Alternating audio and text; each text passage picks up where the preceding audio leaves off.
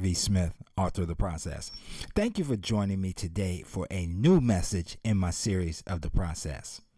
You know, if you've uh, missed the acronyms or messages in this or the prior series, which was The Foundation, The Perfect Storm, Where Do We Go From Here, Why Not Me, Procrastination and Thief of Time, and If I Only Knew Then What I Know Now, they all can be heard on several streaming outlets such as Pandora, iHeartRadio, Spotify, iTunes, and others. Do me a favor, please search for Mark Smith The Process to revisit and or listen to those messages. well, quite frankly, it's been an interesting few weeks in this season, our season 7 of The Process. Filled with so many eventful tasks at hand and even more slated before the end of 2022. But before I give a short recap, here is the moment I'm going to encourage you to write down the global mission statement for season 7 if you've not already written it down from a prior message. Are you ready? Here we go.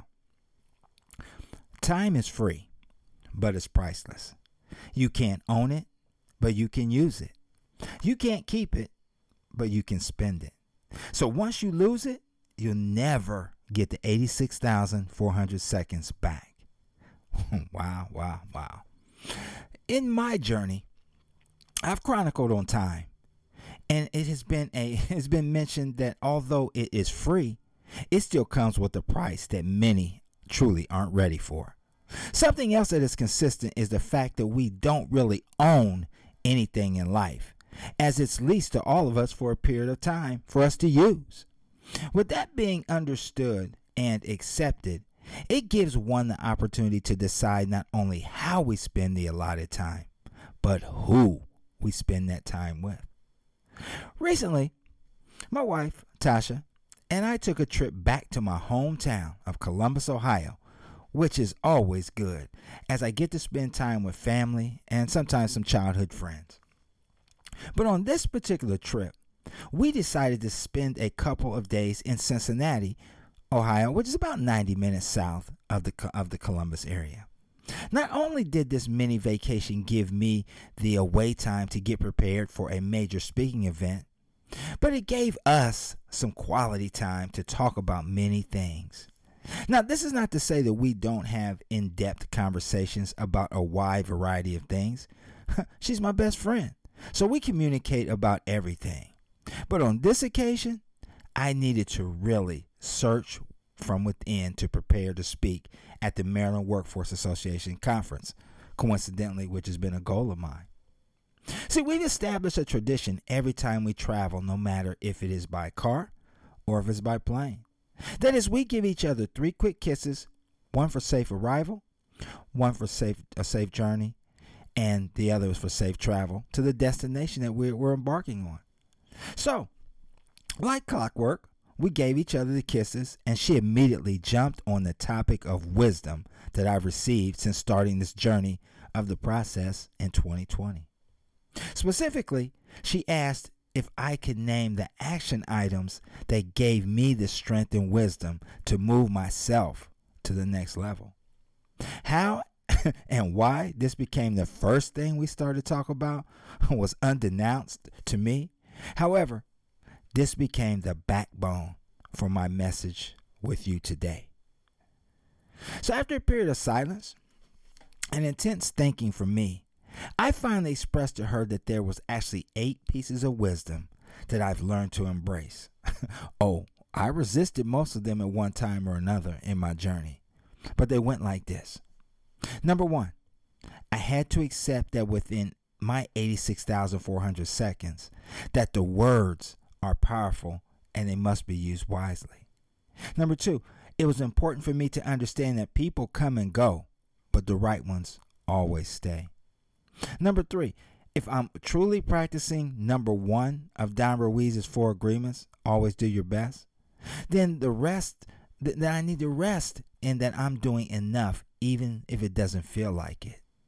Number four, believing that you only experience failure when you don't try.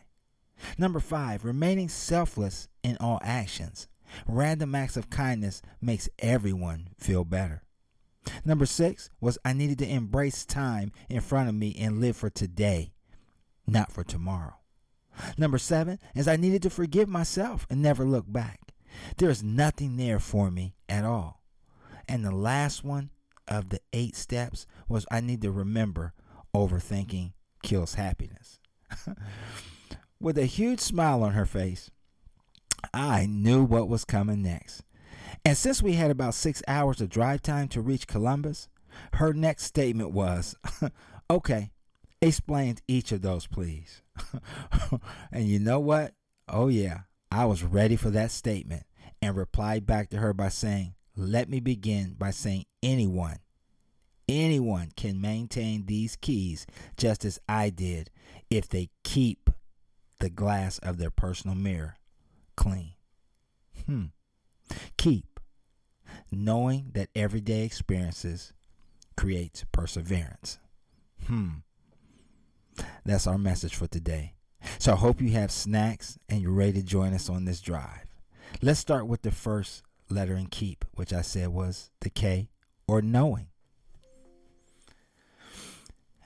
As a young man, I was always advised to remember that thinking and knowing are two totally different things, and how important it is to keep them both straight.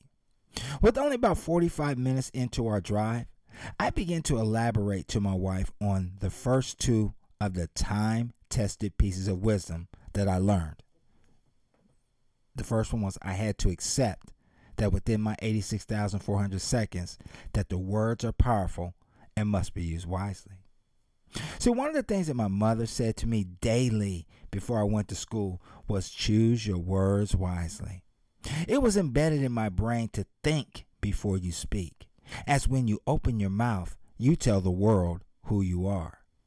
Knowing that, great advice, but being a young rebel, testing the water of that concept was going to be imminent for me. With the look of intrigue that Tasha had on her face, I began to explain the situation that occurred when I was in junior high. oh, yes, they had junior high school when I grew up.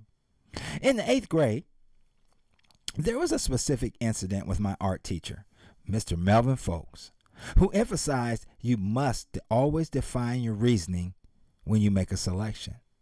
On a particular afternoon, I was asked a question surrounded by the theory of art history. Specifically, I was asked, or the class was asked, who invented the paintbrush? Do, do any of you listening now know who that is? Knowing this was a reading assignment several weeks prior, I proceeded to place my head down, thinking he would not call on me to answer that question. Mr. Folks always addressed the students as Mr. or Ms. when calling on us in class. So, knowing my time of seclusion and hiding was going to eventually expire, he looked at the back of the room and said, Mr. Smith, who was the inventor of the paintbrush? Now, in my mind, I was thinking I should have done my homework. But in thinking or guessing and not knowing, I blurted out, Everyone knows that was Picasso. Just as my mother said daily, choose your words wisely. The entire class laughed at my answer, and Mr. Folks gave me a one week class detention. Now, with Tasha laughing hysterically, I abruptly moved on to knowing that it was important for me to understand that people come and go, but the right one always stays. On, let me pause. On many occasions, I've talked about the, the importance of understanding who is in your circle and who keeps you in your personal cage. With taking a pause, I talked to her about all the people who I thought were real friends. Like so many others, they are in your life for a season, but they all have been either gifts or lessons I've learned from something. But this was also the point where I acknowledged that I, Mark, had to take ownership of my choices and acquaintances, knowing that some of them were not the best individuals, but there too knowing I wasn't either. It was at that time we looked up while driving and saw a billboard that said, The only true wisdom is knowing you know nothing. FYI, are you curious who the inventor of the paintbrush was? I bet you are. That was Ming Tian, who was a general in the Qin dynasty who lived around 300 BC. Hmm. Knowing. Let's move to the to the E in keep, which I said is every day. Well, after driving for a while, it was time for a quick stop for gas as we were exiting the state of Maryland to enter the Pennsylvania Turnpike. See, I was anxious to continue to explain the further of the eight topics of wisdom that I learned over time. So the next one was if I'm truly practicing number one of Don Ruiz's four agreements, which was always do your best, then I should be able to rest and that I'm doing enough, even if it doesn't feel like it. Many times in life, we feel as we can never do enough, and sometimes feel as though we that um, this is always more, or there's always more for us to do, or more that we could have done. This was never more evident in the information I shared in the past episodes when I professed that I was living a life and that was one in a transactional manner. The attitude of what can you do for me versus how can I assist others in their quest of growing. See, everyone knows that when you help others, you're helping yourself for the future. So, the ability to not only understand that change is inevitable and growth is optional, you can only, only do your best. But the most important step was to accept that I'm doing my best with the 86,400 seconds that I've been given every day. Without haste, I moved on to the next one, which was believing that you only experience failure is when you don't try. Hmm. With a puzzled look, I was asked, When did you experience that, honey? And honestly, it didn't take long for me to talk about giving up on college. See, I had always received good grades, and school came relatively easy for me. But I wasn't ready for the freedoms that uh, that go on when college is presented. The professors didn't care if I showed up for class or not, if I completed an assignment or not. So after a few missed assignments, I threw in a towel and said, just forget about this class. But years later, I had to answer for my lack of effort when attempting to transfer credits to another institution. Boy, that still stings today. Therefore, it was taught it taught me that every day my everyday actions are important and should be consistent, with failure not an option. So, since we were making great time, hmm, all right, truthfully, I was speeding a little. I wanted to continue this conversation over a cup of coffee and decided to stop at the first rest area we came across. As I eventually exited the highway and we walked into the concession area inside the rest stop, Tasha asked me, What about the next one? which was remaining selfless in all actions. Random acts of kindness makes everyone feel better. See, every day we have the illustrious task of interacting with individuals from all walks of life. It is in those moments we have the power to leave people, as I like to say, bitter or better. So, with a cup of coffee for me and a Diet Coke for Tasha, we got back on the road with only four hours left in our drive. Let's move to the second E in keep, which I said was experiences. You know, when I wrote the series, If I Only Knew Then What I Know Now, it was predicated on the experiences we all encounter in life, both pleasant and not so pleasant. But as I resumed my normal speed on the turnpike, I continued on with my explanations that she wanted to hear more about. So next up was the one that said embrace in, t- in the front of the time in front of you and live for today and not for tomorrow. I never, honestly, never shied away from the chronicles of my past. So part of my own maturation process was learning to slow down and enjoy what I had in front of me. And honestly, that was tough. I did a guest interview a few days ago on a um, a show that was based in London, England, and that very same topic came up. Specifically, why was slowing down one of the most significant changes that I needed to make? The experience of this drive in the rain now. Some could deem it as being stressful, but I see it as really, truly quality time. See, there was no emails, no cell phones, just the experience of a journey in life as one. But I know my wife very well, and knowing how her mind works, I knew a specific question was about to come as I explained my rationale. So, no sooner as I introduced this topic, it came. That was, so what made you slow down? Mm-hmm. See, many people have heard me say or state that life is designed to be simplistic. And so was my answer to her. I realized that I was tired of allowing life to pass me by. And with the under, under, uh, underdetermined amount of time, I vowed to just focus on experiencing what was in front of me today. Quite often, I still read a poster that was given to me uh, that reads, Live today, not yesterday, not tomorrow, just today. Inhabit your moment, and surely don't rent it out to tomorrow. Daily. Wow. Well, that answer must have met her approval because she smiled and asked, What's the next one? so I'm going to get out of here with the last letters and, and keep, which I said was creates perseverance. So that P.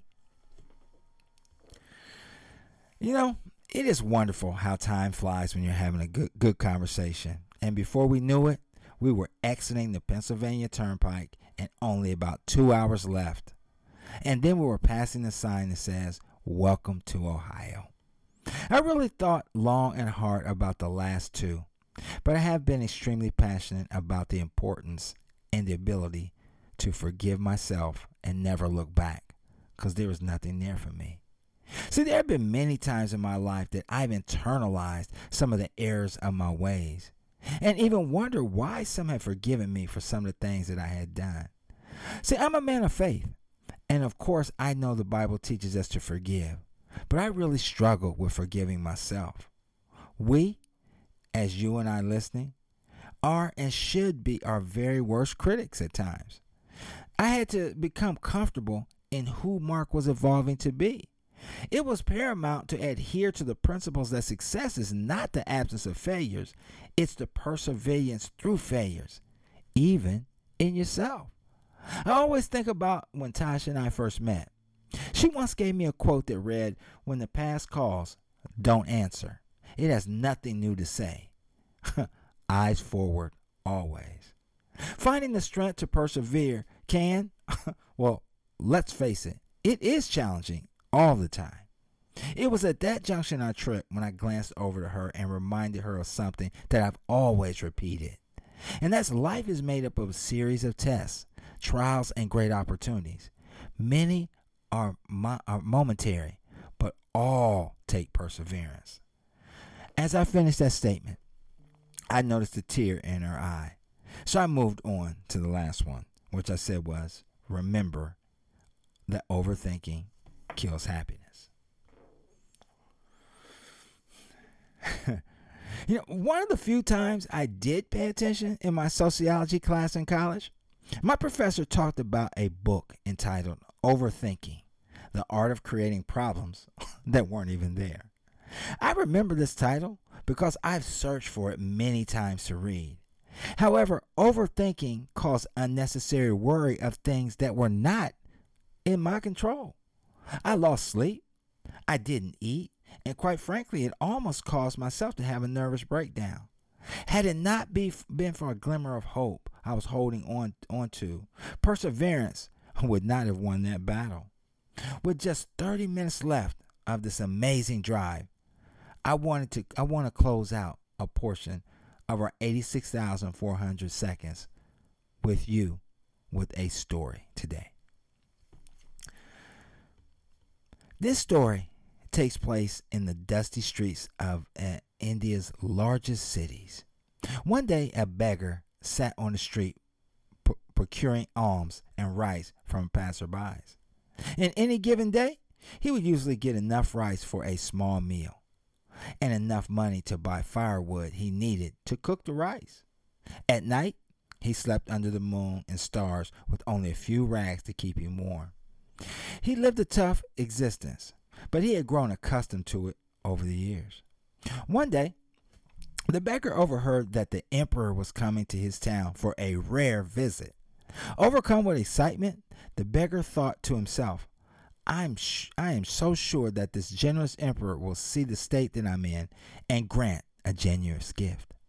The richest of all men will bestow some sympathy and relief on me in a manner that would undoubtedly surpass the paltry givings of the regular citizens. So the beggar wanted to be seen by the emperor, so he made plans to seat himself along the route that the em- emperor would be traveling. The night before, the beggar went out to the street and set up his things. He was ready for the emperor. So the next day, around noon, the royal caravan approached.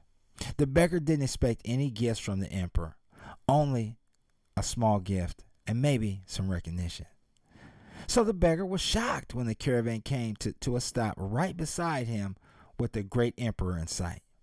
The emperor emerged from, from his caravan and exclaimed, There he is, just the man I was hoping to see today. The emperor walked up to the beggar, reached out to shake his hand, and said, Tell me, kind sir, you might have a, a, a little gift of rice for me? The beggar was shocked, to say the least. The emperor motioned to his bowl of rice and asked again, Can you spare some grains of rice? Still in a state of shock, the beggar began to slowly push five grains of his rice into the hands of the emperor.